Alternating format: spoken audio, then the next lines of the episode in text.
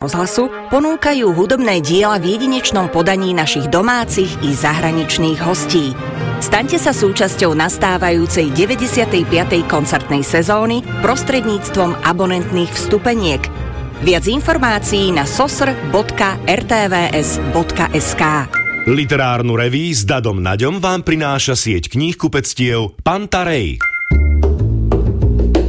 Prajem vám krásnu augustovú sobotu, vítajte pri počúvaní literárnej revy Rádia Slovensko, v ktorej vás dnes čaká rozhovor o Dunaji, presnejšie o knihe fotoreportérky Jany Čavojskej Dunaj, rieka príbehov.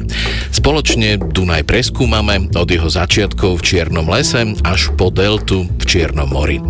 Predstavíme vám aj ukážku z nového argentínskeho čísla časopisu Verzia, zameraného na umelecký preklad, a čaká vás aj viacero ďalších kníh noviniek, medzi iným aj 3 detektívnych variácií. V rámci hudby zostaneme v Argentíne a ponúkneme vám hudobné zoskupenie Bajo Fondo Tango Club. Príjemné počúvanie vám praje dvojica Diana Naništová a Dado Naď.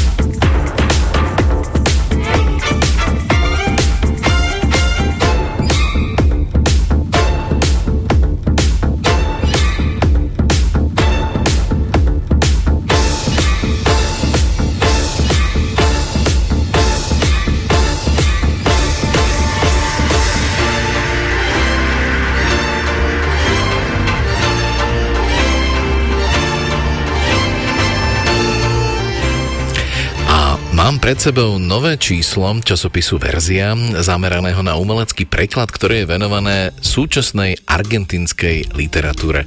Presnejšie tvorbe súčasných argentínskych autoriek. A okrem tých najznámejších, ako sú Samanta Šveblin alebo Mariana Enriquez, v časopise Verzia spoznáme aj niekoľko menej známych, napríklad Auroru Venturini, Silvinu Ocampo alebo Griseldu Gambaro. Kontext argentínskej literatúry písanej ženami vo svojom článku objasňuje hispanistka Eve Lalkovičová a prozaička a literárna kritička Julia Kornberg zaujímavo píše o veľmi zaujímavých mechanizmoch a pozadí prieniku latinskoamerickej literatúry aj magického realizmu na medzinárodný knižný trh. Zostavovateľka čísla Barbora Zigmundová reprezentatívne skombinovala v tomto čísle viacero rôznych poetík, generácií, žánrov. No a ja som si ako ukážku do dnešnej relácie vybral úryvok z poviedky Potvorský život od autorky Anny Marie Šua, ktorá v svojej tvorbe využíva fantastické motívy, humor, iróniu a nečakanú perspektívu rozprávania. Dúfam, že sa dočkáme aj knižného vydania jej poviedok alebo románov. Tento raz to bude príbeh pomerne špecifickej literárnej postavy. No a aby som nezabudol, ak sa chcete dozvedieť o novom argentínskom čísle časopisu Verzia viac, môžete prísť najbližší útorok o 6:00 do letnej čitárne Červený rak, kde vám ho predstavíme.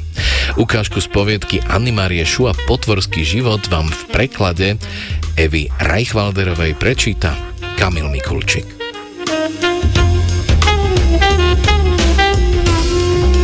Volám sa Juan Domingo Benjamín. Juan Domingo preto, lebo som krstným synom Juana Dominga Peróna, trojnásobného argentínskeho prezidenta. A Benjamín, pretože som najmladší. Benjamín naznačuje najmladšieho syna a tak si vravím, ak mi rodičia vybrali takéto meno, určite budú rozhodnutí, že nebudú mať viac detí. Nemohli sa tak rozhodnúť ešte predtým, než som sa narodil.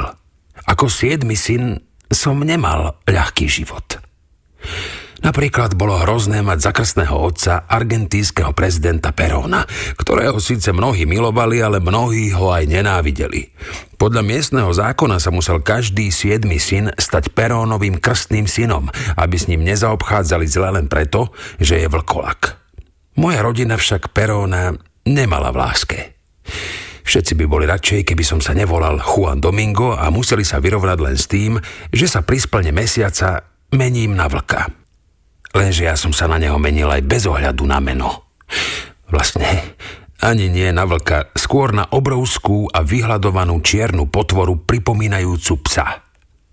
A nedialo sa to len za splnu mesiaca, ale každý piatok v noci a občas aj v útorok. Mama hovorí, že keď som bol malý, menil som sa na rozkošné šteniatko, ktoré sa uspokojilo s trochou mletého mäsa a nemuselo byť ani ľudské. Všetci dúfali, že keď ma správne vychovajú a vycvičia, zaženiem vlčí hlad čímkoľvek, čo nájdem v chladničke. Po oslave 10. narodenín sa však piatkové večery zmenili na nočnú moru. Vlkolak potrebuje priestor a voľnosť, preto pre mňa život v meste predstavoval nekonečné utrpenie. Mama rozhodla, že sa pri mne budú striedať moji traja starší bratia a dozerať na to, aby sa mi vonku nič nestalo. Len si predstavte, aké muselo byť strašné pre 18 alebo 20 ročného chlapca, ktorý chcel ísť s priateľkou do kina alebo tancovať a namiesto toho trávil piatkový večer behaním za malým vlkolakom. Ariel a Makros ma preto neznášali a vôbec som sa im nečudoval. Naopak, vždy som si veľmi dobre rozumel s Jonatánom, ktorý si moje piatkové premeny užíval, pobehoval za mnou a dobre sa pritom zabával. Život v meste bol kvôli mne pre všetkých stresujúci, ale otec pracoval ako stavbár a nechcel sa odsťahovať. Ak sa presťahujeme na predmestie, strávim polovicu dňa v aute, hovorieval, keď mama naznačovala, že by rodina mohla žiť na vidieku a on by aj naďalej mohol pracovať v meste. Často sa pre mňa stali najväčším problémom cintoríny. Vlkoláci ako ja sú síce krotkí a nikdy neútočia na ľudí, ale keď prejdú premenou, svoj hlad vedia ukojiť len ľudským mesom a kuracím trusom. Uvedomujem si, že bežným ľuďom to môže pripadať nechutné, ale je to len neškodný zvyk. Zároveň to vysvetľuje, prečo medzi dedinčanmi koluje toľko príbehov o vlkolakoch potulujúcich sa v blízkosti cintorínov a kurínov.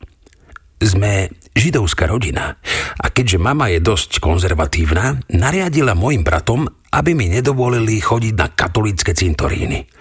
Zrejme z časti preto, lebo ma chcela chrániť, ale zároveň bola presvedčená, že by to vzhľadom na naše vierovyznanie nebolo správne a navyše mäso z kresťana by mohlo byť pre mňa ťažšie stráviteľné.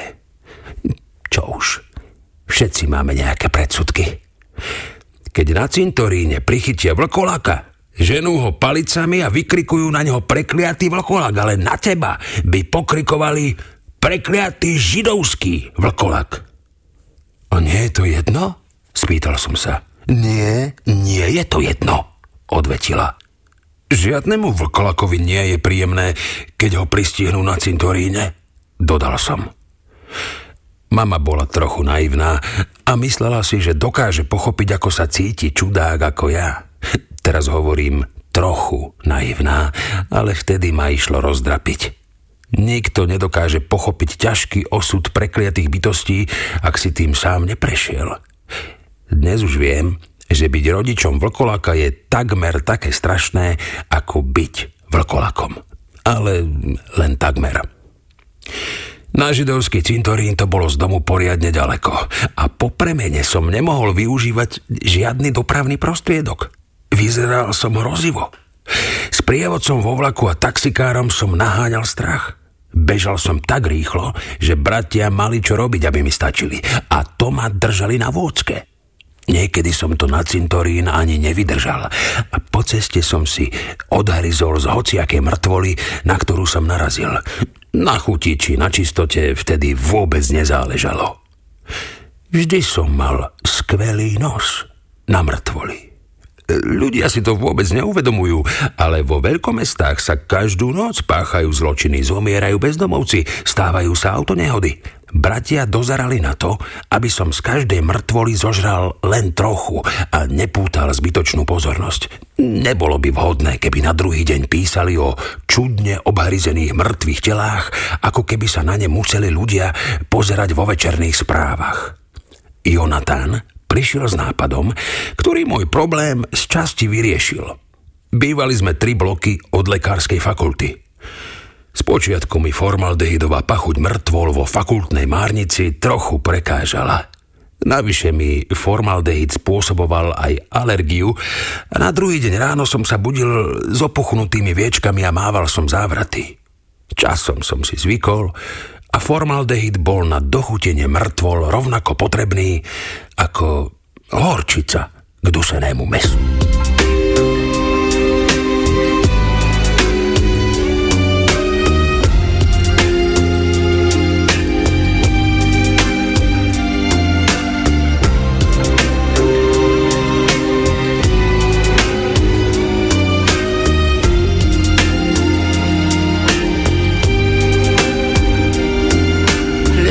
Otra vez, casi sin ver, envuelto en una densa nube de emoción, perdió su olor y aquel sabor de las mañanas de una vida que venció.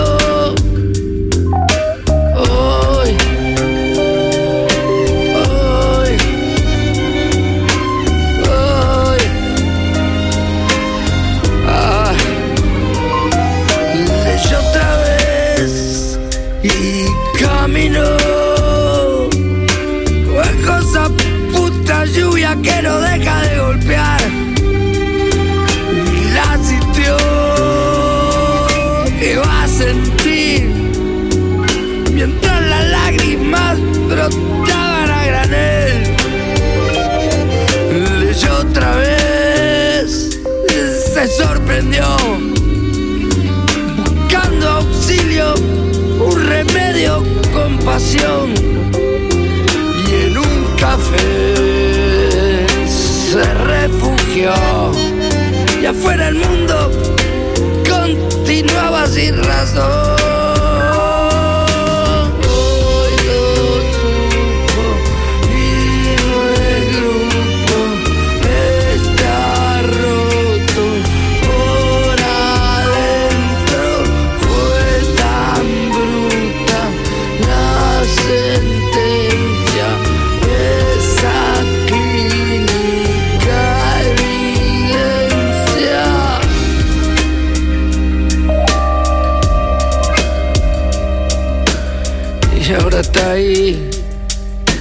y ahí palmó.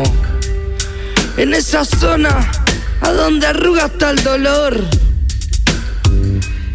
Y es que además no puede ver, porque el futuro hoy se le desmoronó. Mojím dnešným hostom v literárnej revii je slovenská fotoreportérka Jana Čavojská. Vyštudovala právo, ale ešte počas štúdia začala písať do novín a časopisov. Jej reportáže sa často odohrávajú na miestach postihnutých vojnou, chudobou alebo prírodnou katastrofou. V súčasnosti prináša príbehy z Ukrajiny, kde sa však snaží aj sprostredkovať materiálnu pomoc. Minulý rok jej vyšla kniha reportáží o Dunaji nazvaná Dunaj, rieka príbehov. Hovorí o tom, ako Dunaj prepája 10 európskych krajín a ich obyvateľov, ale aj históriu súčasnej Európy. Zaujímalo ma, ako dlho vlastne vznikala táto kniha. Okolo Dunaja cestujem v podstate už viac ako 15 rokov s mojim kamarátom Vladom Kamfom, ktorý v podstate je tiež s Dunajom veľmi spojený ešte viac ako ja, lebo on aj bol lodník a teda plavil sa na lodiach aj profesionálne predtým, ako sa stal novinárom a fotografom. A išlo to tak veľmi prirodzene. Postupne sme tak pochopili, že aká obrovská téma to je, že naozaj je to taká Európa v malom, že ono to dáva taký obraz o živote na našom kontinente ako málo čo iné. A za tie roky, aj keď sa vraciate opakovane na tie isté miesta, tak stále nájdete niečo nové a stále hlavne rozumiete tým miestam lepšie, že z nejakej krátkej návštevy možno nezachytíte alebo nedokážete rozumieť tej atmosfére a tomu životu ľudí, ale ako sa tam vraciate, ako už sa z tých ľudí, čo ste letmo stretli, stanú priatelia, ako sa viacej dokážete ponoriť do toho ich života, tak potom samozrejme to, čo prežijete a to, čo môžete napísať, je úplne iné. Takže dá sa povedať, že kniha bola po takých 15 rokoch kontaktu s Dunajom. A aké máš na Dunaji svoje obľúbené miesto? Určite Dunajská delta, lebo tá je veľmi špecifická. Ja si myslím, že mňa nikdy neprestane baviť fotiť ktorékoľvek miesto na tom Dunaji. Dunaj má tú výhodu, že je veľmi pestrý, že začína ako horská rieka, ako horské potôčiky a celým tým spektrom, ako môže rieka vyzerať, sa vlastne premelie, takže naozaj, že on má toľko tvári a každá je niečím zaujímavá. Mne sa veľmi ťažko všeobecne vyberá jedno miesto, lebo všetky sú špecifické. Neviem, podľa nejakého zážitku, že čo by bolo také Ja mám rada napríklad katarakty medzi Srbskom a Rumunskom, vlastne tam, kde je priehrada Železné vráta, tam je taký kaňón, ten je taký fascinujúci. Ale aj ten samotný začiatok Dunaja v Nemecku. Každý by si povedal, že Nemecko, taká nudná krajina, všetko nalinkované. Ale to vôbec nie je pravda, že tam človek tiež nájde toľko spontánnych ľudí a toľko zaujímavých príbehov a tam ten Dunaj má úplne iný charakter a hlavne tí ľudia, čo s ním žijú, a vlastne Dunaj vzniká sútokom dvoch riečok, Brigach a Breg a pri oboch týchto riečkach, kde začínajú, sú farmy. Vlastne jedna už je premenená na penzión, druhá je ešte stále farma, ale historicky tam si ľudia stavali farmy na brehoch potokov, aby mali vodu a každý mal nejaký prameň a šťastnou zhodou náhod títo ľudkovia práve mali tak pramene, z ktorých sa neskôr stáva druhá najdlhšia európska rieka a tak im na tej rieke záležalo, že sa boli ochotní až pobiť za to, aby všetci uznali, že ten ich prameň je ten pravý, dunajský prameň. Takže to je tiež také špecifikum zaujímavé tam. A povedzme si, že ako je to vlastne s tým nie úplne presným začiatkom Dunaja v Čiernom lese? Áno, no Dunaj vzniká sútokom, nemá prameň, ale vzniká sútokom dvoch riek, ale čo je tá zvláštna náhoda, na ktorú narážaš, je, že v podstate má také 4 začiatky a 4 konce aj, takže to je taká zvláštna náhoda, že pramení teda v Čiernom lese, ústí do Čierneho mora a teda sú tie 4 začiatky, 4 konce a hádať sa o tom, ktorý je ten pravý. To by sme boli ako tí nemeckí farmári, ktorí sa niekedy chcú za to pobiť. A aj s tou deltou je to také ako pomerne dosť komplikované. Áno, to sú tie 4 ústia, že vlastne Dunaj sa rozlieva na konci svojej cesty do delty, do ramien a vlastne 3 sú také hlavné, lenže ešte okrem nich bola prekopaná taká umelá cesta, taký kanál Cerná voda Konstanca ešte za rumunského diktátora Čaučeska, takže to je ako keby taký štvrtý ten koniec Dunaja. Ale je oficiálne miesto. Oficiálne miesto je Sulina, to je také mestečko na konci prostredného dunajského ramena a tam je aj kilometer nula kvázi, posledný dunajský kilometer ale nie je už vôbec tam, kde Dunaj ústí do mora, pretože Dunaj donesie každý rok veľa naplavenín, takže už je niekoľko kilometrov od pobrežia. A ako si v jednotlivých krajinách hľadala protagonistov svojich reportáží?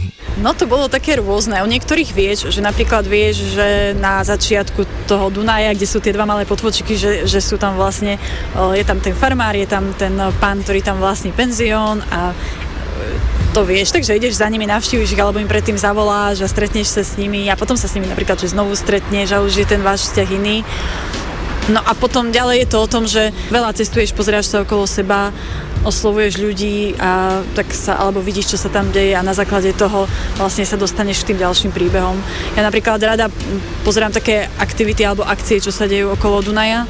Napríklad v Moháči, tam býva taký veľký karneval, povedzme na Fašiangi a je to veľmi špecifická tradícia. Ona už je dnes v UNESCO a už je aj tak veľmi veľa navštevovaná, ale má takú krásnu svoju pôvodnú myšlienku a históriu. Tie masky sa volajú bušo a pochádzajú od chorvátskej menšiny, volajú sa šokáci, ktorí vlastne žili na území Maďarska. A v ich jazyku, keď oni rozprávajú o tých maskách, tak nepovedia, že sa prezliekajú do masky, ale že sa menia na tú masku. A v tých ľuďoch je to ešte také živé. A my sme mali šťastie, že sme stretli aj výrobcu masiek, ktorý ešte stále to prežíval týmto spôsobom, ale že naozaj aj pre veľa ľudí ešte aj v tomto našom dnešnom svete, takom modernom, stále tá tradícia má význam. Aj keď sa zmenila z veľkej časti na takú turistickú atrakciu, ale stále tam tu jej hĺbku cítia. A ako Dunaj zrkadlil napríklad aj vojnový konflikt medzi Srbmi a Chorvátmi v bývalej Juhoslávii? Ja som veľmi sledovala vojnu bývalej Juhoslávii a všetky tie dôsledky, aj preto, že ja som vyštudovala právo a špecializovala som sa teda na medzinárodné právo, verejné právo, vojnových konfliktov a ako keby to bola taká moja téma, že čo sa v tej bývalej Juhoslávii dialo a ako sa to všetko vlastne tam, ako zlyhali vlastne všetky možné prostriedky, ako chrániť ľudí. No a to sa zrkadlí presne na tom chorvátskom príbehu Dunaja, pretože tam boli tie najväčšie boje a naozaj tá situácia ani po toľkých, povedzme, 10 ročiach stále medzi ľuďmi nie je doriešená. A ja som mala opäť šťastie, že som stretla ľudí, ktorí veľmi otvorene o tom všetkom rozprávajú a je to veľmi blízko nás, veď do Chorvátska chodí každý pomaly na dovolenku a veľmi málo vieme o tom, že čo sa tam ešte stále v misiách ľudí odohráva. Hlavne Vukovar a okolie je také miesto, kde zostali aj Srbi, aj Chorváti žiť spolu. A rozprávali mi o tom, že ako stále to medzi nimi nie je doriešené, ako stále sú rozdelení na tie svoje komunity. Je tam dokonca gymnázium, kde ale chorvátske deti sa učia do obeda, srbské popoludní a aj keď sa tí učitelia snažia, aby sa stretávali aj pri iných aktivitách, aby sa neprehlbovali ešte stále teda nejaké tie nepriateľstvá, tak je to veľmi, veľmi ťažké v tom prostredí. Tam nám ľudia rozprávali o takých zaujímavých momentoch, napríklad je tam dedinka Ajmáš, kde po vojne nasťahovali Srbov, pretože to pripadlo Srbsku a chorvátsky majitelia domov sa museli odsťahovať a po 7 rokoch OSN vyrokovalo, že sa to vráti naspäť Chorvátsku a hovoril nám ten pán, ktorý sa tam teda vrátil, že mali veľké obavy sa vrátiť, že ako budú tie ich domy vyzerať po tých srbských rodinách, že oni to určite zničia a tak a vrátili sa a našli tie domy vyupratované a normálne s kľúčami, že nič im tam nezmizlo a tie rodiny im to zanechali úplne v poriadku. Že tiež je to taká ilustrácia možno toho, že obyčajní ľudia si k sebe vedia nájsť cestu a napriek všetkým tým ťažkým situáciám a problémom sa tá ľudskosť nevytratila z toho každodenného kontaktu na rozdiel od tej veľkej politiky, ktorá spôsobuje veľké problémy. Na Dunaji medzi Srbskom a Chorvátskom sa nachádza aj ostrov nikoho, Liberland, ktorý má tiež zaujímavý príbeh. O čom hovorí? Áno, presne tak. Ono je to presne v miestach, kde hranica neprechádza ako obvykle stredom rieky, lebo to je také pravidielko, že hranice obvykle sa robia na stred rieky, keď je hraničná rieka, ale tam, keď sa stanovovali ešte kedysi dávno, tak odtedy tá rieka menila koryto a po vojne sa tiež ako nejak nevrátili, tak Nejaký pán z Česka, čo sa volá Vít Jedlička, mal pocit, že je tam ostrov, ktorý teda nepatrí nikomu, ktorý sa akoby nedostal do žiadnej z tých máp a podobne, a povedal si, že on si tam teda vytvorí tú svoju republiku. Pointa bola, že sa do nej nevedel vôbec dostať, pretože vždy ho chytili nejakí pohraničníci, ako väčšinou srbskí, a buď platil pokutu, alebo ho dali na 3 dní do väzenia. On sa nejak dal ešte do partie s takou bitcoinovou komunitou, tuším z Amsterdamu, a tí tam chodievali tiež a ich hlavnou úlohou bolo, že skúsiť sa dostať na ten ostrov Liberland. Ale pán Jedlička sa vyhlásil za takého prezidenta, že aj keď v tej krajine reálne ako nemohol pomaly ani byť, alebo ju navštívil dvakrát za ten celý čas, tak bol prezident, mal aj prvú dámu a nadväzoval aj diplomatické vzťahy a predával rôzne suveníry. No a táto storka vlastne tak veľmi, veľmi je taká príťažlivá pre určitú komunitu ľudí, čo sa im nepáčia také tie štátne systémy, ako ich poznáme my. Takže bolo to také veľmi zábavné ich navštíviť a sledovať, čo si o tom myslia a čo si zase o tom myslia tí lokálni ľudia okolo. Nedávno mi fotoreportér Andrej Bán vravel, že sa už prestal venovať fotografovaniu. Ty si ešte nestratila vieru vo fotografiu ako umelecký a reportážny fenomén? Podľa mňa teraz má taký rozmach ako nikdy predtým. Áno, každý fotí, vznikajú milióny fotiek denne a okamžite vedia obletieť zemeguľu, ale pre mňa je to prostriedok rozprávania príbehu. A ten príbeh je iba môj, že samozrejme vznikne milión fotiek Dunaja za sekundu na všetkých možných miestach okolo neho, ale nie je to fotka toho príbehu, ktorý ja chcem vyrozprávať. Pre mňa ani nemá význam jednotlivá fotka, ktorú si teraz odfotím, že nejaký západ slnka alebo nejaká krajinka, skôr v spojitosti s tým rozprávaním o človeku, o jeho živote, o tej prírode okolo, o tých miestach. Takže nie je to, že jedna fotka nemá význam, ale podľa mňa má práve že obrovský význam to rozprávanie príbehu prostredníctvom obrazu, alebo aj prostredníctvom spojenia obrazu a písmeniek, ako je to v knihe. Okrem knihy Dunaj, rieka príbehov si nedávno vydala aj knihu Humans. Aká bude tvoja najnovšia publikácia, ktorú chceš venovať téme migrácie? No, venujem sa téme migrácie veľa. Migrácie ako takej prirodzenej cesty ľudí cez našu planétu. Jedna strana jej sú aj utečenci, ktorí utekajú zo svojich krajín kvôli veľmi zlej situácii. Druhá strana je tá prirodzená migrácia, ktorá u nás vlastne teda vždy bola a je a bude a bude čoraz väčšia. A v tej knihe teda časť príbehov sú ľudia, ktorých som stretla ešte pred niekoľkými rokmi a opakovane sa vraciam k ním, aby som zistila, ako sa ich životy vyvíjajú. To sú vlastne ľudia, ktorí zrovna museli opustiť svoje domovy kvôli vojne alebo veľmi zlej situácii. A druhá časť sú ľudia, ktorí hľadajú identitu z rôznych dôvodov. Sú to napríklad príslušníci veľmi zvláštnych sociálnych alebo dá sa povedať aj sexuálnych menšín vo svojich komunitách, alebo obyvateľia neuznaných území, neuznaných krajín, ľudia, ktorí stratili domov a hľadajú nový z nejakých dôvodov, alebo ľudia, ktorí mentálne nepatria do svojho sveta, alebo boli zasiahnutí nejakými udalosťami vojnovými, živelnými katastrofami. Sú tam príbehy teda z rôznych kútov sveta a čo chcem povedať je to, že presne, že ten pohyb po planéte bol vždy prirodzený, že človek nepatrí na jedno miesto a hlavne keď nemal to šťastie, aby sa narodil v takých podmienkach, ako sme mali šťastie narodiť sami, tak by mal mať právo hľadať bezpečie a lepší život. Ako ty vnímaš svoju pomerne nebezpečnú prácu fotoreportérky na miestach vojnových konfliktov? Ja som povolaním teda reportérka a myslím si, že o týchto udalostiach musíme hovoriť o tom, čo sa na planéte deje, aký to má dosah na ľudí.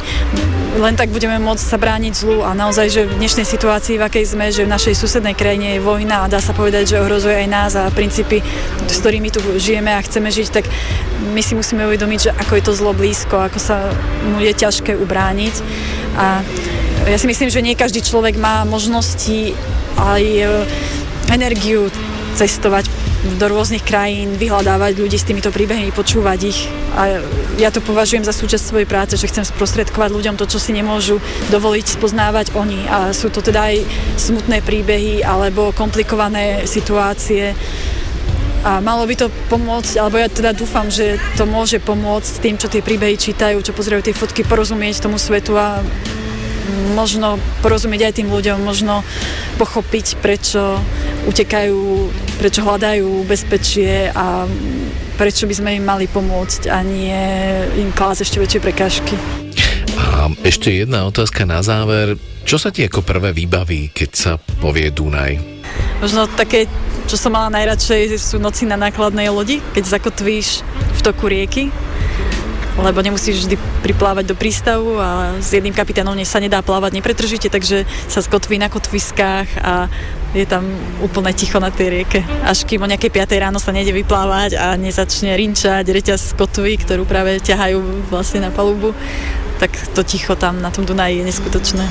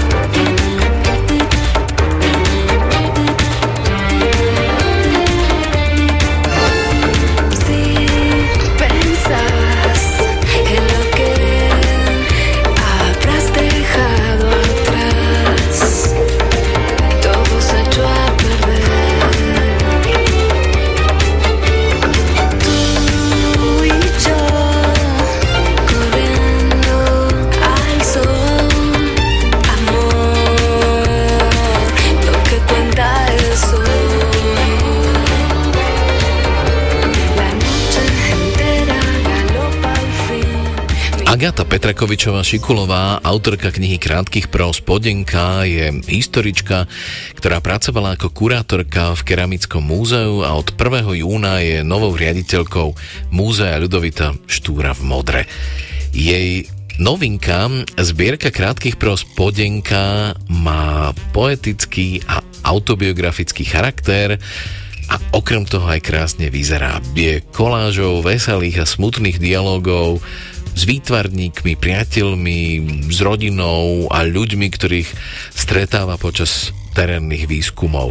Jej krátke texty vznikali pôvodne ako záznamy v denníku. Agata Petrakovičová nezaprie typickú šikulovskú poetiku zameranú na detail a rôzne smutno, smiešne životné situácie. Z jej zbierky som vybral krátku poviedku Florentínky, ktorú vám prečíta Zuzana Porubiaková.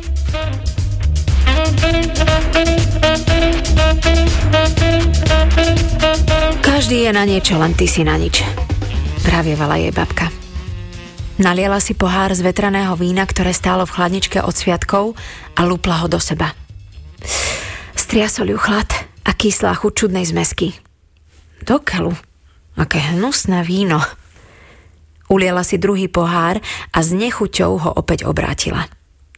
Prešla izbou popred zrkadlo, ktoré ju prinútilo zastaviť a ako zvyčajne vyplaziť jazyk. Ty stará koza, choď niečo robiť, alebo zález do postele. Vonku je ešte tma. Začínajú spievať vtáky. V Flóra ich pozná podľa spevu. Vie presne, koľko je hodín, pretože spev sa s pribúdajúcim časom stupňuje. Došmatlala sa k posteli a vliezla pod pokrčenú perinu. Tak, o čom budem teraz premýšľať? Čo uvarím? V hlave sa spustí mlynček, víno zohrieva perinu. Meno dostala po svojej babke Florentíne. Nenávidela ho. Pokladala ho za zlý žart rodičov alebo pomstu babky, ktorá chcela, aby sa niekto po nej volal. Prečo sa však babka nevybláznila na jej mame? S babkou ju spájalo nielen meno, ale najmä posmech.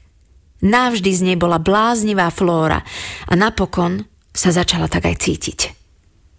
Kašľala na ľudí. Neprekážalo jej, keď sa jej smiali. V obchodoch vyhľadávala veľké svetre a neforemné šaty.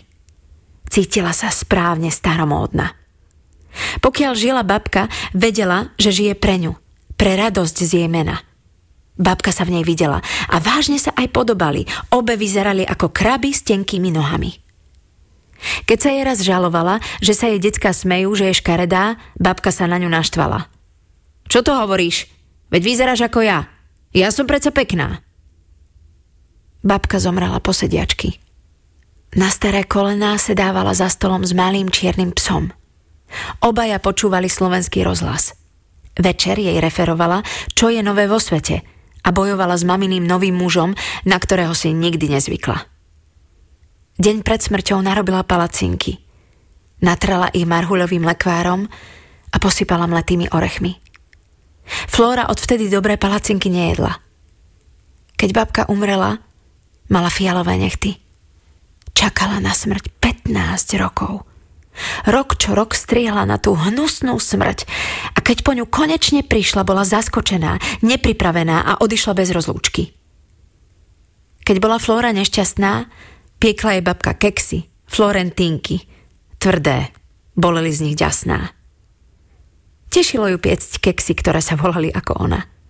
A nie len keksy, ale i jedlá, ktorým vymýšľala názvy podľa mien politikov a spoločenskej situácie. V plechu sa tak ocitli mečiarové gule a v hrnci Šorošov paprikáš. Babka Florentínka bola v truhle taká malička ako bábika. Flóra jej na cestu strčila pod vankúšik vlastnoručne upečenú florentínku. Po babkinej smrti prevzala domáce velenie, počúvala slovenský rozhlas s babičkyným psom, varila pochúťky a maškrty velikánov a vadila sa s mamou. Svet sa jej začal s babkyným odchodom rozsýpať, prišla o svojich parťákov. Najprv umrel pes a potom aj mama. Mamu ku koncu života nalievali cudzou krvou, ktorej bolo vždy málo. Sedávala pri nej celé hodiny, čítala časopisy, prebaly liekov, názvy infúzií i balíčky krvi, ktoré jej stekali do žil. Flóra si myslela, že v živote ju už nezaskočí nič. Čo to máš za krv? Zobudila mamu z letargie. Čo mi dali? Mama unavene privrela oči. Mami, ty máš skupinu B? Naklonila sa nad posteľ. No a... Ale potom nemôžem byť tatková. Mal predsa inú skupinu ako ja. Zdesene vykrikla. Nerieš to a nerav tu. Zahriakla ju mama. Nerieši. Všetko je tak, ako má byť. Kurník šopa.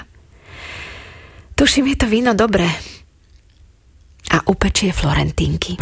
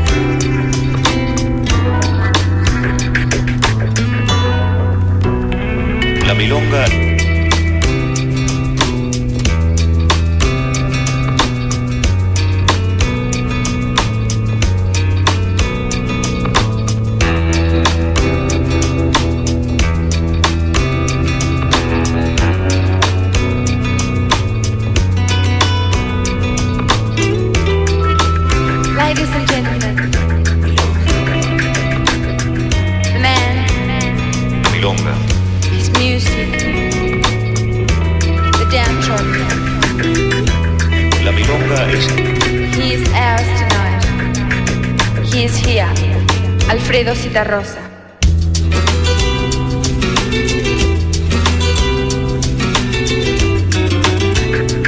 Milonga.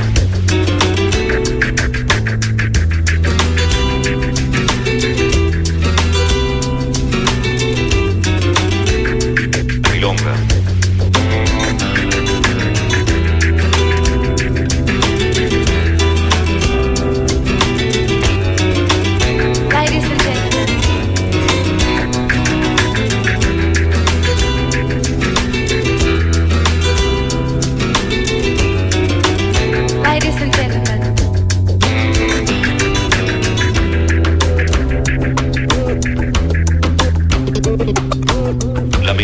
Es hija del candombe, así como el tango es hijo de la milonga. Literárnu revue s Dadom Naďom vám prináša sieť kníhkupectiev Pantha Rhei.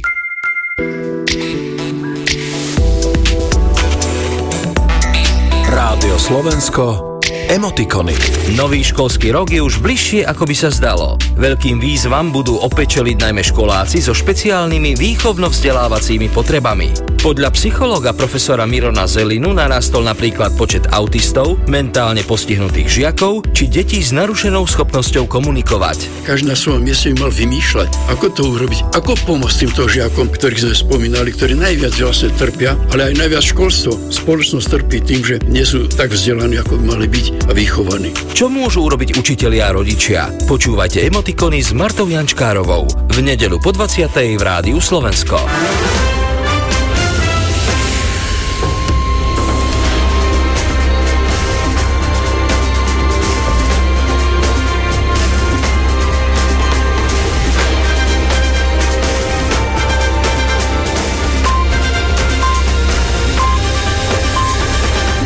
Bolo 23 hodín.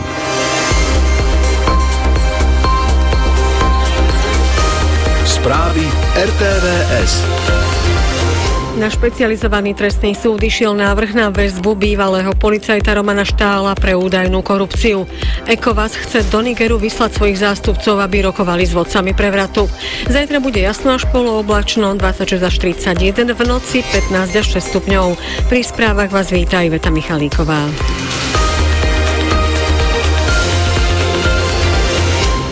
Prokurátor úradu špeciálnej prokuratúry podal na špecializovaný trestný súd návrh na väzbu bývalého policajta Romana Štála pre údajnú korupciu. RTVS to potvrdila hovorkyňa súdu Katarína Kudiaková. Na rozhodnutie v prípade bývalého policajného prezidenta Tibora Gašpara čakáme. Vyšetrovateľ NAKA ho buď prepustí na slobodu, alebo prokurátor v jeho prípade podá samostatný návrh. V diskusnej relácii RTV Sobotné dialógy vyzval líder strany Severčiek Aliancia Kristián Foro, predsedu strany Modrý Most Híd Mikuláša Dzurindu a aj Žolta Šimona, ktorý je na čele Maďarského fóra, v spojení so stranami Občianski demokrati Slovenska Za regióny, Rómska koalícia a Demokratická strana, aby v prospech väčšieho voličského výtlaku nešli do volieb samostatne. Chcel by som aj vyzvať tu prítomných pánov, aby odstúpili z volieb, zvážili. Ja by som chcel poprosiť pána Dzurindu kvôli tomu, lebo je bývalý kresťanský demokrat za KDH, aby mal odstúpiť a Maďari by mali odstúpiť za Severček. Jeho spoludiskutujúci takúto možnosť odmietajú, chcú zabojovať o priazeň voličov. Najskôr hovorí Mikuláš Dzurinda, po ňom Žolt Šimon. Budeme kandidovať 30. septembra tohto roku. Určite nezvážime odstúpenie z tohto politického boja. Ak by sme odstúpili, tak by volič maďarskej národnosti veľmi nemal inú možnosť len voliť takú alternatívu, ktorá by mohla skončiť pri Ficovi. Hospodárske spoločenstvo západoafrických štátov ECOWAS má v úmysle vyslať do Nigeru parlamentný výbor, ktorého členovia sa majú stretnúť s vodcami prevratu, ktorí v júli prevzali moc v krajine. Vojenská chunta vedená generálom Abdurahamom Tianim 26. júla zvrhla demokraticky zvoleného prezidenta Mohameda Bazouma, ktorého doteraz drží v domácom väzení, a nevypočula ultimátum ECOWAS, aby prezidenta najneskôr 6. augusta vrátila do úradu. Čelní predstavitelia bloku dali tento týždeň vo štvrtok zelenú na možnú vojenskú intervenciu do Nigeru na obnovenie ústavného poriadku po tamojšom ozbrojenom puči. ECOWAS po štvrtkovom samite konštatoval, že na stole sú všetky možnosti, ale že preferuje diplomatické riešenie krízy. Odesa, najväčšie prístavné mesto Ukrajiny na pobreží Čierneho mora, oficiálne znovu otvorila niektoré pláže pre plavcov. Je to prvýkrát od začiatku ruskej invázie. Ako však dnes informovali miestni predstavitelia, plávanie je zakázané počas leteckých poplachov. Po vpáde Ruska na Ukrajinu v lani vo februári bola Odesa často terčom raketových a dronových útokov, čo viedlo k umiestneniu námorných mín do pobrežných vôd. Pláže boli z bezpečnostných dôvodov preventívne zatvorené, pretože občas vybuchovali míny. Gubernátor Odeskej oblasti Oleg Kyper informoval, že rozhodnutie znovu otvoriť pláže urobili spoločne civilná a vojenská správa mesta. Pláže budú prístupné od 8. do 20. hodiny. Futbalisti z Skalice prehrali v 3. kole našej najvyššej súťaže so Slovanom Bratislava 1-2. Belasi nastúpili oproti zápasom v pohárovej Európe vo výrazne obmenenej zostave. Tréner Vladimír Vajs starší. V takomto zápase ja sa nemôžem spoliať na Marčeliho, čo urobí 18-ročný chlapec a strelo v poriadku výkon. Vidno, že dlhšie nehral, ale je to futbalista kvalitný, ktorý nám určite pomôže. Celá obranná línia musí hrať lepšie. Vyhrali sme z toho pohľadu, som spokojný, ale od tých hráčov, ktorí sa mi mali ukázať na stredu, pretože to bolo motto mojho príhovoru dneska, že ukážte mi, kto je pripravený na stredu, tam si z toho veľa nenavyberám. Žilina zdolala Trenčín 5-2 a Podbrezová Zlaté Moravce 1-0. Ružomberok remizoval s Dunajskou Stredou 1-1.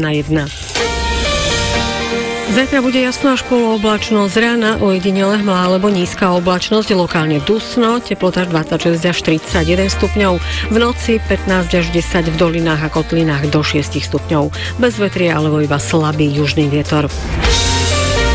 23 hodín 5 minút. Zelená vlna.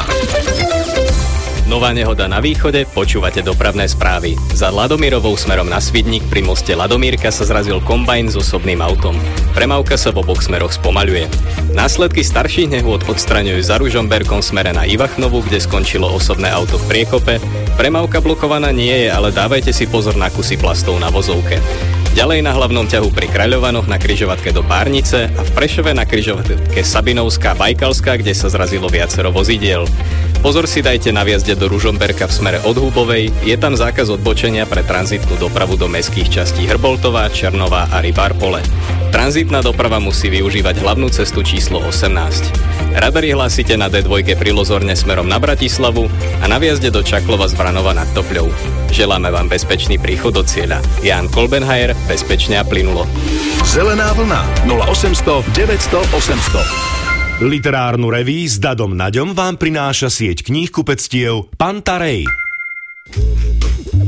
Prajem vám krásny sobotný večer. V 2. hodine dnešnej augustovej literárnej revy vás ešte čaká 5 ukážok z knižných noviniek, niekoľko reedícií, 3 podoby detektívnych príbehov, mailová súťaž na záver venovaná menej známym alebo zabudnutým autorom a hudba argentínskeho združenia Bajo Fondo Tango Club, ktoré sme mohli vidieť a počuť aj na festivale Pohoda, dokonca 2-krát. No a začneme tipmi na čítanie, ktoré dnes budú od fotoreportérky Jany Čavojskej, spisovateľky Dominiky Madro a prozaika Andreja Čína. Aké knihy ich teda v poslednom čase zaujali? Je to jeden autor, William Dalrymple, a v podstate robí to, čo ja by som strašne rada niekedy robila. On sa kvôli práci svojej manželky musí sťahovať, že za každým sa presťahuje na iné miesto na zemi a rok až 2 tam žije a veľmi intenzívne spoznáva to miesto, spoznáva ľudí, spoznáva ich príbehy a píše o tom knihy. A teraz nedávno teda vyšla aj v slovenčine kniha 9 životov, ktorá je o Indii a o ich takých rôznych vrstvách tej spoločnosti a tých myšlienkových prúdov a histórii, a naozaj on má ten luxus času, že za tie 2 roky vie nájsť a pochopiť vlastne toľko tých príbehov a tak sa vcítiť vlastne do duše tých miest, že keď to čítaš, tak si z toho úplne odpálený. Teraz mám rozčítanú knihu historika Romana Holeca, kniha o čítaní a čítanie o knihách, ktorá sa zaoberá vlastne fenoménom čítania v 19. a 20. storočí a odhaľuje úplne neprebádané, ale aj neznáme fakty o našich spisovateľoch a spisovateľkách, tých maturitných, tých známych, čo napríklad aj čítali vo voľnom čase, ako sa rozdielovali na základe toho, čo sa im od Tolstého páčilo, čo nie. Sú to také krásne, zábavné, čtivé informácie, ktoré sa inak nedočítate alebo nedozviete. A bola by to aj skvelá učebnica, keby som teraz študovala slovenský jazyk a literatúru. skvelá zábavná pomôcka. Ja by som zase chcel odporúčiť pravdepodobne jednu z najnovších a najkvalitnejších sci-fi knížek, aké vyšli za posledné dekáde. Je to čínsky autor Liu Cixin, sa volá, myslím, vlastne to Problém troch telies, a je to obrovský celosvetový bestseller, táto trilógia, a mnohí hovoria, že je to autor alebo dielo, ktorá kvalita dokonca sa vyrovná Asimovovi alebo Arturovi C. Clarkeovi. Toľko teda knižné tipy Jany Čavojskej, Dominiky Madro a Andreja Čina.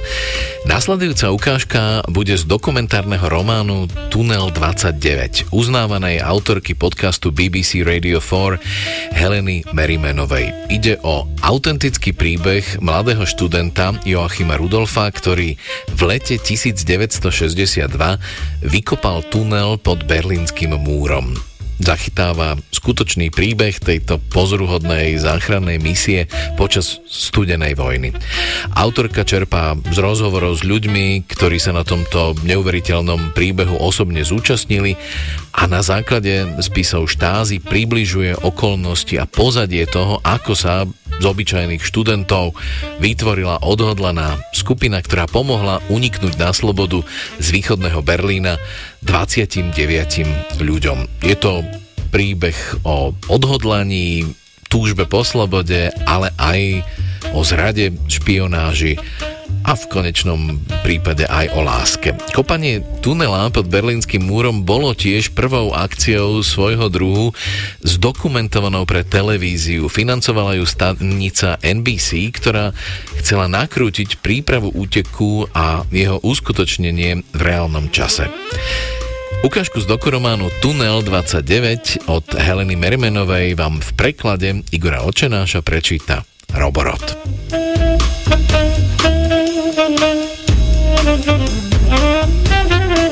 Ako vykopať tunel v najstráženejšej krajine na svete? Ako nájsť miesto, odkiaľ a kam je kopať bezpečné? Ako kopať tunel bez použitia mechanizácie, aby jej hluk nezachytila najmocnejšia tajná polícia na svete? Ako nakúpiť nástroje bez peňazí? Ako sa vyhnúť prekopnutiu kanalizácie a pritom sa neutopiť? Ako sa orientovať v tuneli bez svetla? Ako dýchať, keď dochádza vzduch? A keď už by sa vám to všetko podarilo a vy by ste sa prekopali na druhú stranu, čo ak by tam na vás čakala tajná polícia? Začína sa to s mapami. Wolf získal jednu od svojho priateľa z miestneho úradu a spoločne s Mimom a Gigim si ju rozprestrú na stolíkoch vo svojej internátnej izbe. Prstami sledujú trasu po uliciach, popri riekach, preverujú si jednotlivé miesta, či pod nimi nevedie potrubie a aká je výška hladiny. Snažia sa nájsť to najlepšie miesto v západnom Berlíne, kde by sa dalo kopať. Ak by to bolo príliš ďaleko od múra, kopali by celé mesiace.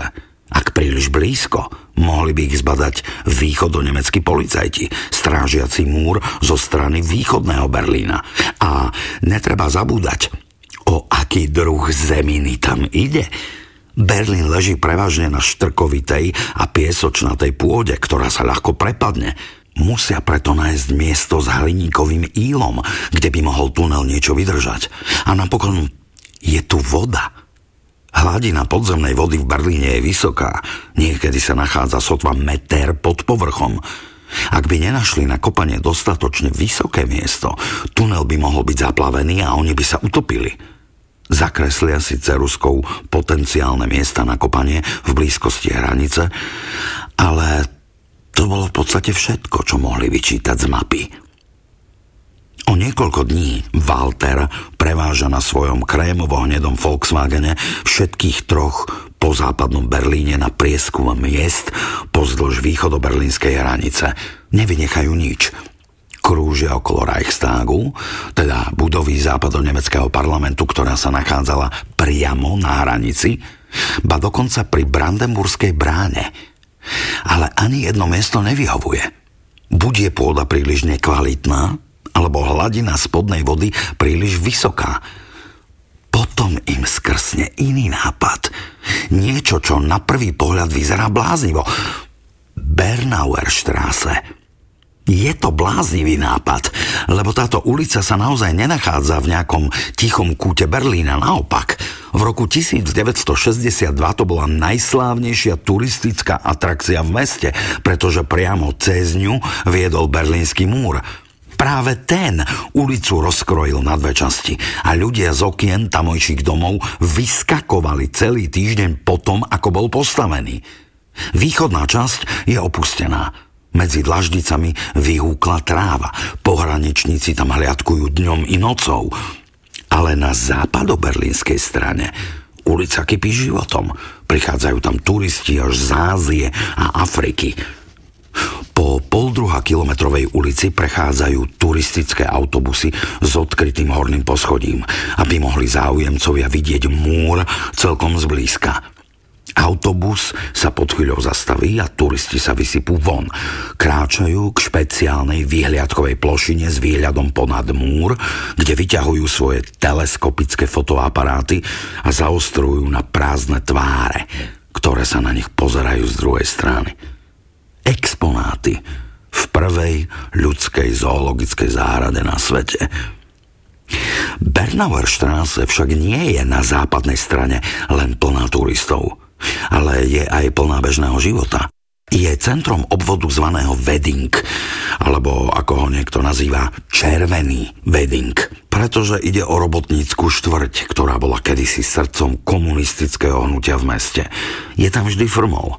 Rodiny sa promenádujú s deťmi v kočíkoch, skupinky žien v ľahučkých šatách si kupujú cukrovinky, deti v zásterách sa hrajú v provizorných pieskoviskách, kolíšu sa hore hlavou zavesené na prelieskach a továrenskí robotníci v rádiovkách fajčia počas prestávky a pozorujú cvrkot sveta okolo seba. To všetko pozorujú spozorovateľní nad múrom muži v zelenom a čiernom. Príslušníci východonemeckej polície s ďalekohľadmi a kalašníkovmi. A práve tu, na ulici plnej turistov a sledovanej príslušníkmi východonemeckej polície, sa Wolf, Mimo a Gigi rozhodnú kopať. Čiastočne aj preto, lebo pôda pod Bernauer Straße je pevná, čo znižuje možnosť, že sa počas kopania zarúti a pochová ich v tuneli zaživa.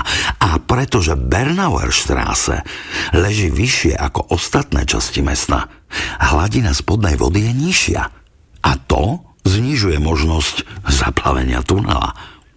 Keď sa teda rozhodnú pre svoju ulicu, potrebujú nájsť miesto, kde by mohli nenápadne začať s kopaním.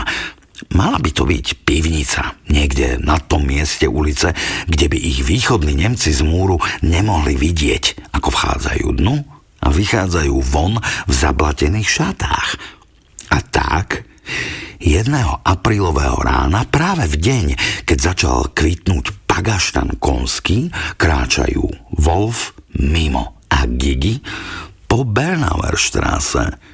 Skúmavým zrakom hodnotia vchodové brány a okná, hľadajú prázdnu budovu alebo byt, lenže je ťažké povedať, ktorý z domov na ulici je naozaj prázdny a ktorý nie.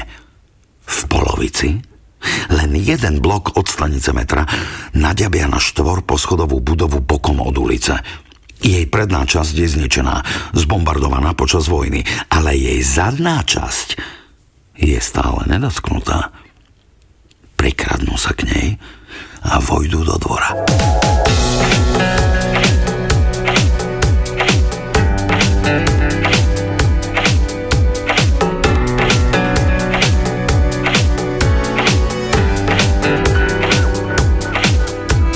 Avanzuję escribo,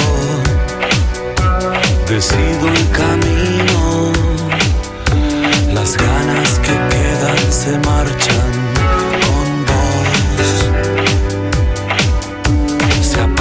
Deseo, ya no me entrevero y hablar es lo que se me va mejor.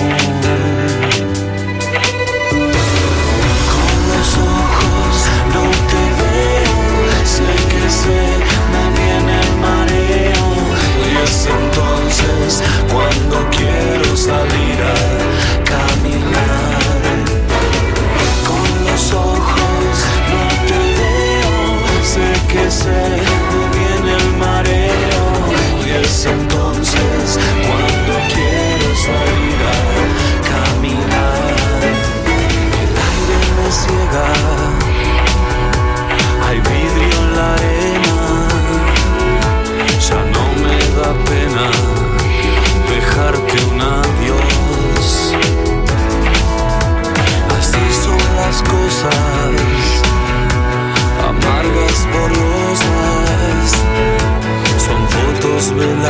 de un tiempo mejor.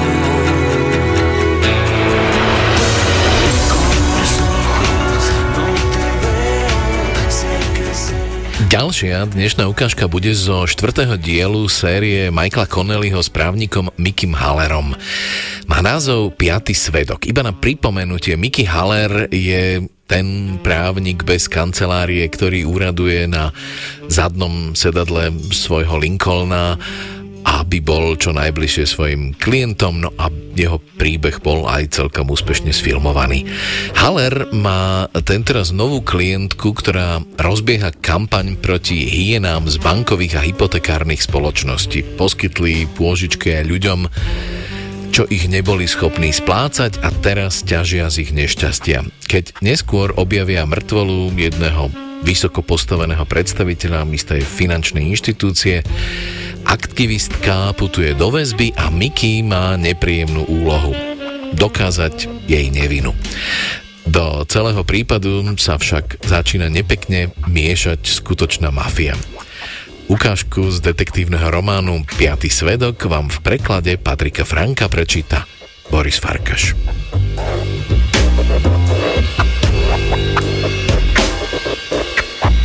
Zavrel som mobil, strčil ho do nabíjačky a otvoril spis. Liza Tremelová sa stala mojou klientkou po tom, čo zareagovala na všeobecný list, ktorý som poslal všetkým majiteľom čerstvo skonfiškovaných nehnuteľností. Predpokladal som, že to urobili aj iní právnici. Z nejakého dôvodu si však vybrala mňa a nie ich. Ako advokát so súkromnou praxou si väčšinou môžete klientov vyberať. Niekedy si vyberiete zle. Ja som sa takto pomýlil pri Lize. Nevedel som sa dočkať, kedy rozbehnem nový typ práce. Hľadal som ľudí, ktorí sa nedostali do problémov vlastnou vinou. Ľudí, ktorých niekto zneužil. Takých, čo boli priveľmi naivní a nepoznali svoje práva a možnosti. Inými slovami, snažil som sa nájsť utláčaných a jedného som objavil v Lize. Nepochybne do tejto kategórie spadala. Prišla odom pre okolnosti, ktoré sa na ňu zosypali ako domino. Jej veriteľ navyše hodil prípad domlina konfiškácií, v ktorom sa neberú ohľady a nedodržiavajú pravidlá. Podpísal som teda s Lizou zmluvu, dohodol presný splátkový kalendár a pustil sa do boja za jej práva. Bol to dobrý prípad a dosť ma nadchol. Až potom sa z nej stala otrava. Liza Tremelová mala 35 rokov, bola vydatá, mala 9-ročného syna Tylera a dom na Melba Avenue vo Woodland Hills. Keď ho v roku 2005 s manželom Jeffreym kupovali, Liza učila sociálne vedy na strednej škole Ulyssesa Granta a on predával bavoráky v autosalóne v Calabasase. Ich štvorizbový dom bol zaťažený hypotékou vo výške $750,000 a mal odhadnú cenu $900,000. V tom čase bol trh silný a prístup k hypotékam absolútne bezproblémový.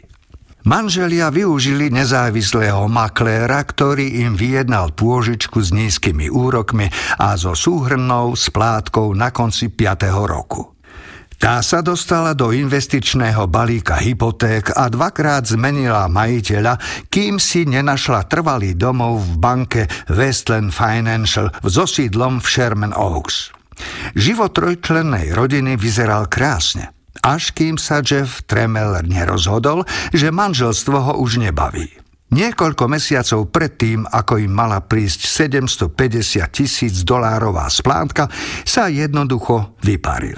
Svoje predvádzacie BMW M3 nechal na stanici Uniol a manželke Lize zase starosť o súhrnú splátku. Keďže už mala iba jeden príjem a dieťa, ktoré treba živiť, pozrela sa na realitu svojho života a začala sa rozhodovať. V tom čase ekonomika pribrzdila ako lietadlo, ktorému uprostred letu vynechajú všetky motory. S učiteľským platom nemala šancu nájsť niekoho, kto by jej hypotéku prefinancoval, a tak jednoducho prestala splácať aj komunikovať s bankou. Prišiel deň splatnosti, nehnuteľnosť skonfiškovali a potom som na scénu nastúpil ja. Napísal som Jeffovi aj Lize spoločne, lebo som ešte nevedel, že manžel v tom už nefiguruje. Odpovedala mi Liza. Otravného klienta definujem ako človeka, ktorý nechápe hranice nášho vzťahu, aj keď mu ich opakovane a celkom jasne vysvetlím. Liza sa na mňa obrátila po tom, čo dostala oznám o prepadnutí majetku. Prijal som jej prípad s tým, že má čakať a nič nerobiť, kým na ňom pracuje. Ona však nedokázala čakať so záloženými rukami. Potom, čo som dal jej vec na súd, začala chodiť aj na tie najbanálnejšie pojednávania. Musela byť pri všetkom, čo robím, dostať kópiu každého listu a poznať obsah každého telefonátu. Často na mňa cez telefón vrieskala, keď mala pocit, že jej tragédii nevenujem dostatočnú pozornosť. Začal som chápať, prečo to jej manžel zabalil. Už to s ňou skrátka nevydržal. Začínal som uvažovať aj o tom, či netrpí bipolárnou poruchou. Telefonáty a iné otravné aktivity sa totiž opakovali vo výrazných cykloch. Prešli aj celé týždne, keď som od nej nepočul ani slovo. A potom zas také, keď neprešiel deň, čo by mi do práce nevyvolávala tak dlho, kým ma nedostala k telefónu. Po 3 mesiacoch od rozbehnutia prípadu mi povedala, že pre neospravedlnené absencie prišla o miesto učiteľky. Zároveň prišla s nápadom žiadať od banky náhradu za škody spôsobené konfiškáciou domu. Čoraz viac podliehala dojmu, že banka môže za všetko, za manželov, odchod, za stratu práce aj domova. Urobil som chybu. Prezradil som jej čosi zo svojich interných informácií a stratégie. Urobil som to, aby som ju umlčal. Aspoň na chvíľu od nej mal pokoj.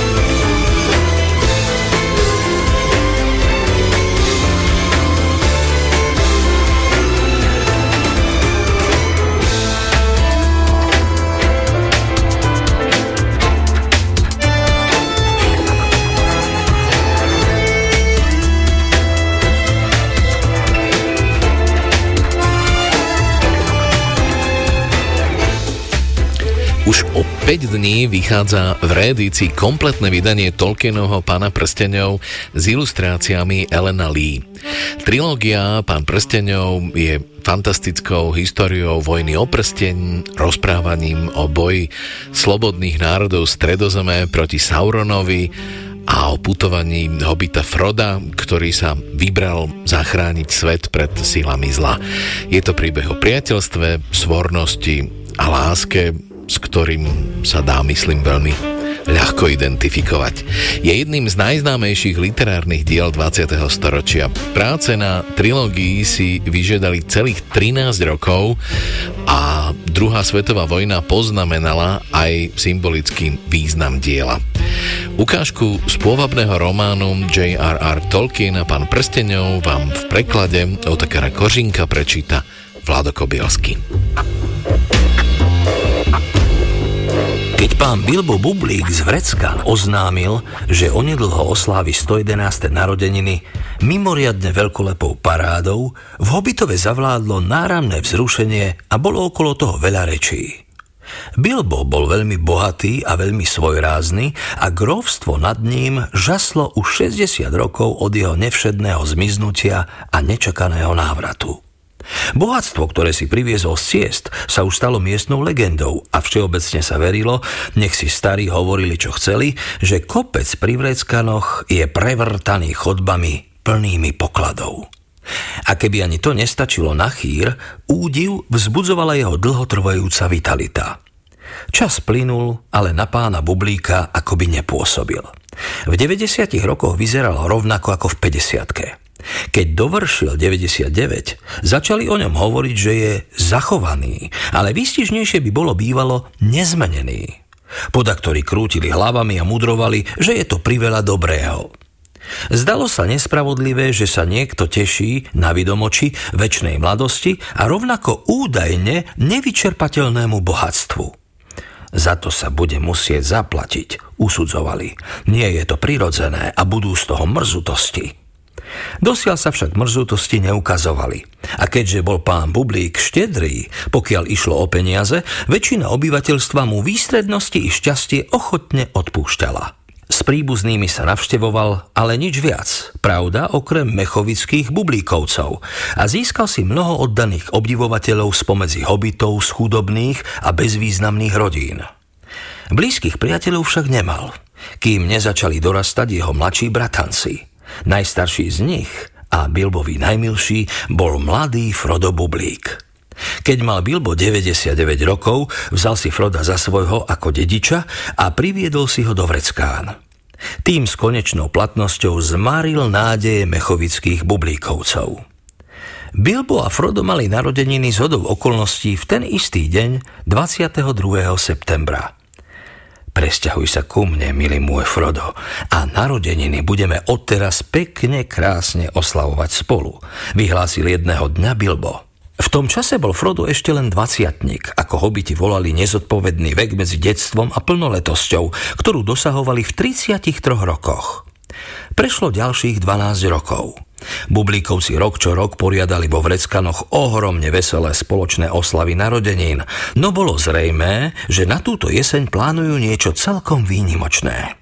Bilbo sa mal dožiť 111, čo je dosť zvláštne číslo a na hobita úctyhodný vek. Sám starý Bral sa dožil iba 130 a Frodo mal mať 33, čo bol významný medzník, vek plnoletosti. V Hobitove a Prívodí sa začali vrtieť jazyky a chýr o nadchádzajúcej udalosti sa rozniesol po celom grófstve. Život a osoba pána Bilba Bublíka sa zazraz stala námetom rozhovorov a starší zistili, že o ich spomienky naraz stúpol záujem. Nikto nemal pozornejšie poslucháctvo ako starý Šuk Mukro, ktorému sa hovorilo Tatko. Zoširoka vykladal v krčmičke pod Brečtanom na Prívodskej ceste. Jeho slová mali náležitú autoritu, lebo o vreckanskú záhradu sa staral 40 rokov a predtým v tom pomáhal starému Ostrvovi. Dnes, keď už aj on starol a trpli mu klby, tieto práce vykonával zväčša jeho najmladší syn, Sam Mukro. Otec i syn vychádzali s Bilbom a Frodom na najvýš priateľsky. Bývali na samom konci vo Vreckanskej uličke číslo 3, hneď poniže Vreckán. Veľmi slušný hobbit je tento pán Bilbo. To ja hovorím odjak živá, vyhlasoval tatko. A plným právom, lebo Bilbo sa k nemu vždy správal náramne zdvorilo, oslovujúc ho majster Mokšikula. A ustavične sa s ním radil o pestovaní zeleniny. Vo veciach korienkovej, najmä zemiakov, totiž tatka všetci z okolia, vrátane jeho samého, pokladali za vyhláseného znalca. Ale čo ten Frodo, čo u neho býva, nadhodil starý drubák z prívodia. Volá sa Bublík, ale vraj je viac ako z polovice Brandilen. Nejde mi do hlavy, prečo si hociktorý Bublík z Hobitova potrebuje hľadať ženu až v Jeleninách, kde sú ľudia takí podivní. A veru nie je div, že sú podivní, keď žijú na zlej strane Brandivínu, pri samom Starolese. Ozval sa otec Dvojnožka, tatkov sused. Sú to zlé, temné končiny, ak je čo i len polovica pravdy na tom, čo sa hovorí. Tak je, otče, pridupľoval tatko. Brandilenovci z Jelenín síce nežijú rovno v Starolese, ale podivné plemeno to je, pravda pravdúca. Vymýšľajú s loďkami na tej veľkej rieke a to je proti prírode. Nečudo, že to berie zlé konce, ale nech je ako chce. Pán Frodo je príjemný mladý hobbit, to sa musí nechať. Celkom ako pán Bilbo a nie len na výzor. Konečne, jeho otec bol tiež Bublík. Pán Drogo Bublík, slušný poriadny hobbit. Nikdy sa o ňom kto vie ako nehovorilo, kým sa neutopil. Neutopil? Zahlaholilo niekoľko hlasov. O tom už pravda, že počuli. A počuli aj iné, temnejšie chýry, no hobiti sa vyžívajú v rodinných históriách a tak boli ochotní vypočuť si všetko znova.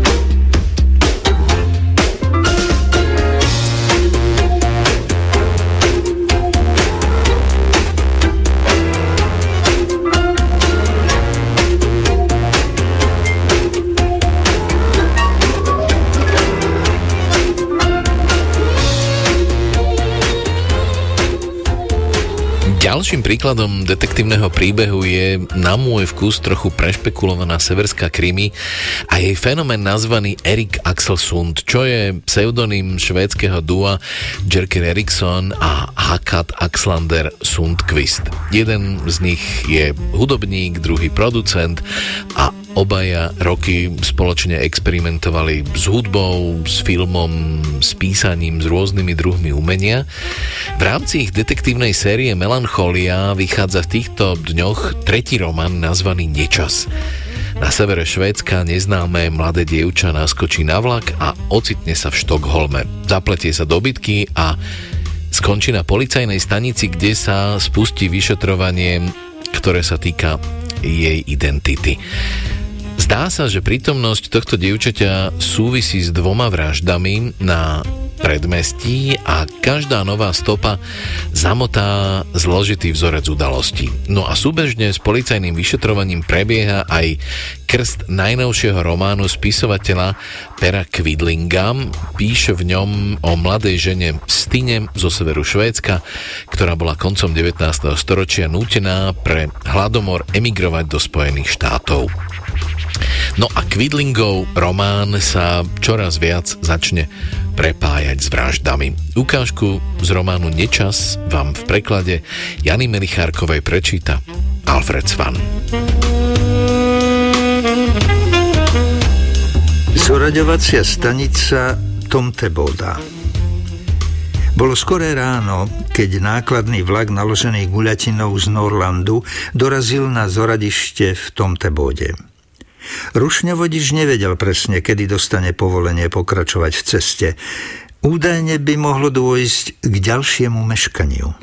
Vlastne tam ani nemal byť. Pre rôzne dopravné problémy bol vlak presmerovaný a namiesto toho, aby šiel najkratšou cestou cez Hallsberg do celulózky v Brovikene, poslali ho do centra Štokholmu. Možno by sa mu uľavilo niekde južne od mesta. V posledných rokoch zvažoval, že sa vráti späť do Fínska, ktoré z hľadiska železničnej dopravy patrí medzi najmenej deregulované krajiny. Každý fínsky občan platí za tú istú kvalitu o polovicu menej než jeho švédsky susedia. Vo Švédsku majú najviac sprivatizovaných železníc v Európe. Tu nejaký dopravný prieskum na svete nedokáže pohnúť liberálnym mýtom o nadradenosti trhu takmer vo všetkom. Ako partia deciek s vláčikmi, pomyslel si. Po ďalšej aktualizácii dopravnej situácie sa rozhodol skontrolovať vagóny. Mal to urobiť už v Borlenge, no z logistických dôvodov to nestihol. Najprv si však zafajčí. Už dlho potom túžil. Vystúpil z kabíny rušňovodiča. Zoraďovacia stanica v žltom svetle svitania pôsobila opustene. Opral sa o zábradlie vedľa koľají a ušúľal si cigu. Vial vlažný vietor. Pochopil, že bude pekný deň. Cigaretu bez filtra si vložil do úst. Odsmúľal vytrčajúci tabak. Zadoček, ako to nazývali v starej domovine. Chutila sladko po čerešniach. Na vrchu jedného zo zadných vagónov, kde bolo uložené trochu tenšie smrekové drevo, šušťala vo vetre biela plachta. Vytrčal len roh, no dosť na to, aby sa mohol o niečo zachytiť a riskovať, že tie malé brvná plachtu stiahnu. Niekedy sa tam dostával aj iný odpad, keď žeriavníci nakladali, ale to už mali vari vidieť na severe Švédska. Cigaretu si nezapálil, strčil ju do náprsného vrecka a vydal sa popri zábradlí k vagónu. Keď sa priblížil, prebleskovalo tam niečo iné, hneď pod plachtou. Perkele! Prekročil koľaj a vyhupol sa na vagón. Oprel sa o železný stĺpik, položil nohu na hrubý kmeň a vytiahol sa, aby lepšie videl. Vtedy to zazrel. Jasné, bola to ruka. Z tmavozelenej potrhanej bundy trčala špinavá ruka. Keď závan vetra plachtu nadvihol, uvidel vlasy. Dlhé blond kučery plné kôry a malých triesok. Mŕtvola, pomyslel si a zvažoval, či sa má ísť pozrieť bližšie alebo zavolať políciu. Váhavo opatrne pokračoval k najbližšiemu železnému stĺpiku. Jediný mŕtvý človek, ktorého kedy videl, bol jeho otec. Veterán zimnej vojny, ktorý sa na jeseň 65. vysmial do tváre granátovému šoku.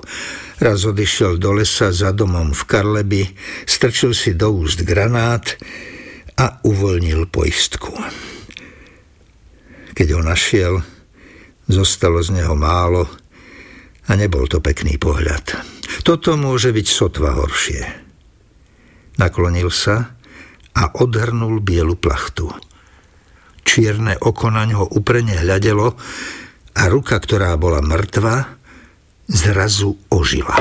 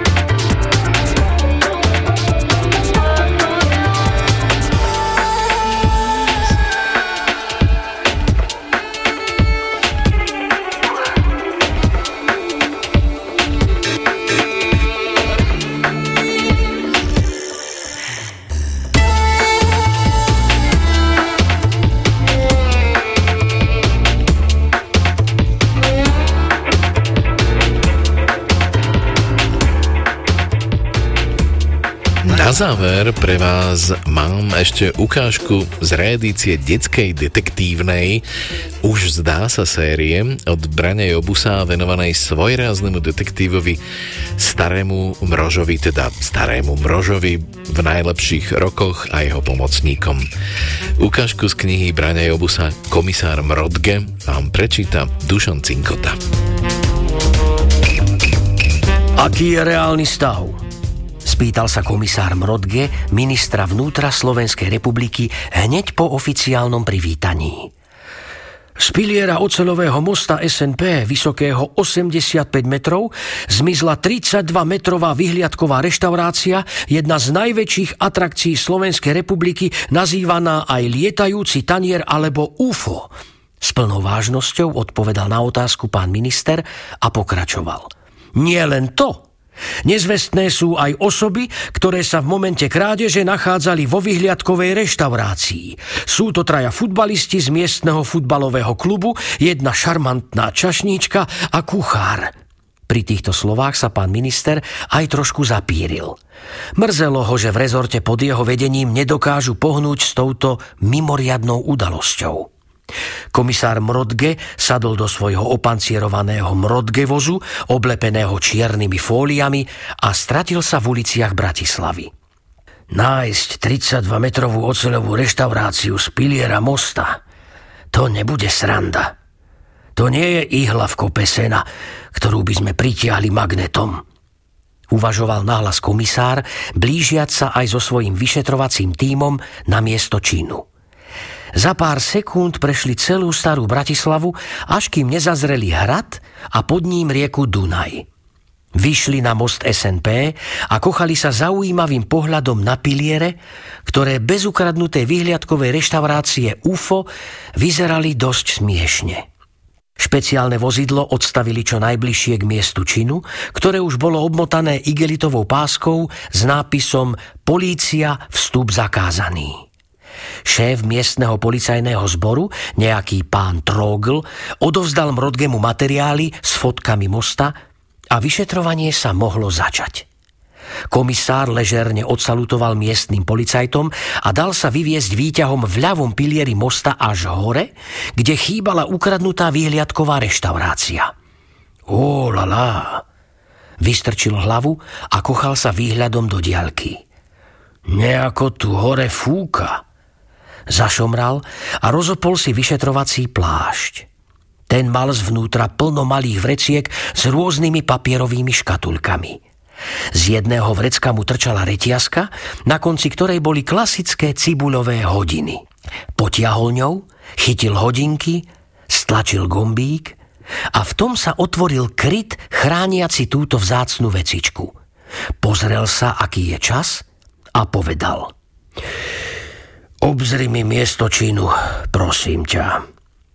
Zrazu sa ručičky hodín pomrvili a z vyritého ciferníka vystúpil osemnohý pavúk kosec s nožičkami tenučkými ako vlásky. Dve z nich mal namaľované reflexnou farbou na zeleno a práve tie vždy ukazovali, koľko je hodín. Jeho maličká hlavička dokázala vždy určiť čas so 100% presnosťou. Na Degena sa vždy dalo absolútne spoľahnúť. Jasné, šéfe, už aj idem na to. Len trošku utichne vietor, aby ma náhodou neodfúklo. Pre istotu.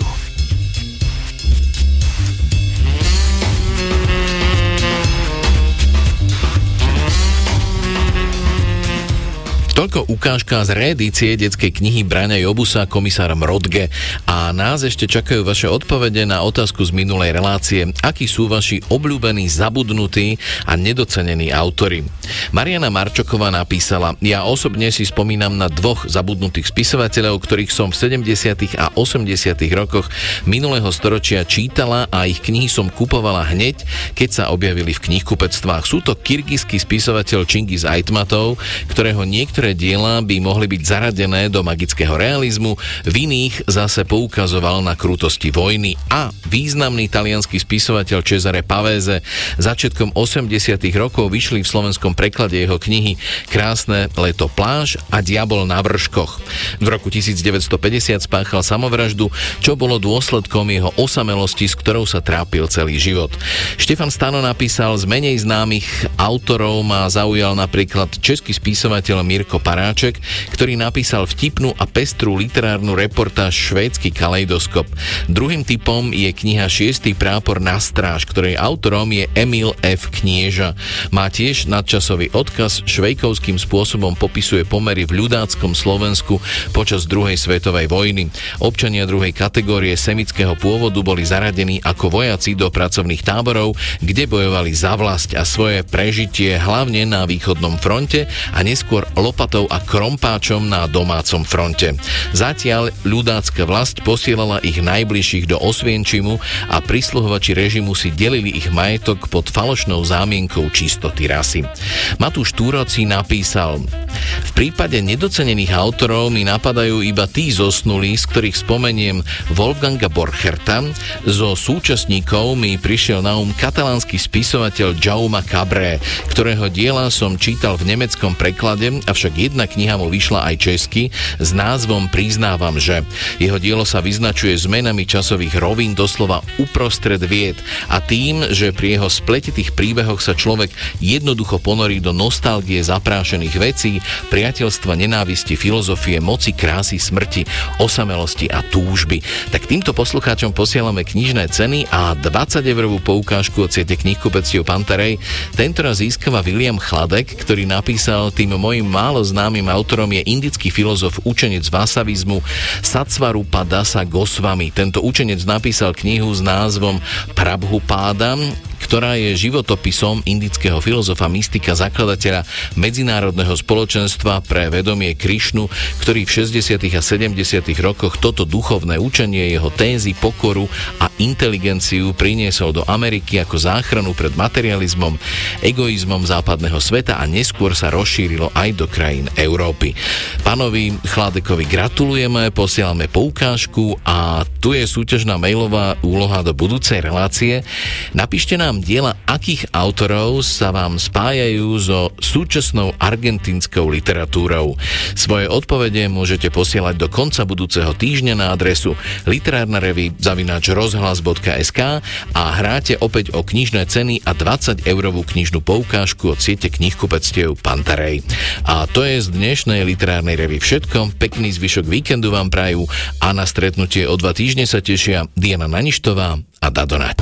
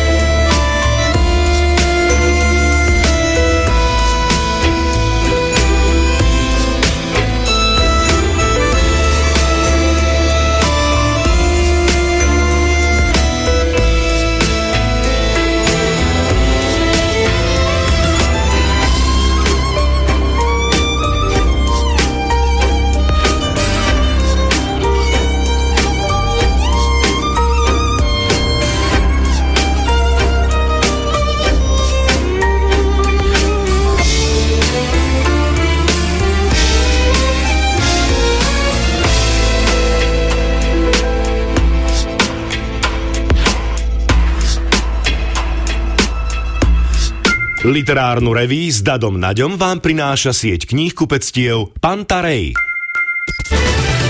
Rádio Slovensko, Slovensku. Pomôžte ľuďom, ktorí to potrebujú. Autizmus. Nerozpráva, nevie vyjadriť, čo chce. 3-ročná skončila chemoterapiu. Boli sme na neurológii, tam nám až po druhom vyšetrení zistili, že má zhubný nádor. Sme absolvovali jednu operáciu, máme veľkú skoliózu, je to ťažký stav. Darcovskú SMS posielajte bez diakritiky v tvare DMS medzera ľudia ľuďom na telefónne číslo 877. Pomáhate tak sumou 2 eurá. Pre viac informácií sledujte náš web alebo podporte priamo niektorý z príbehov na ľudia ľuďom.sk.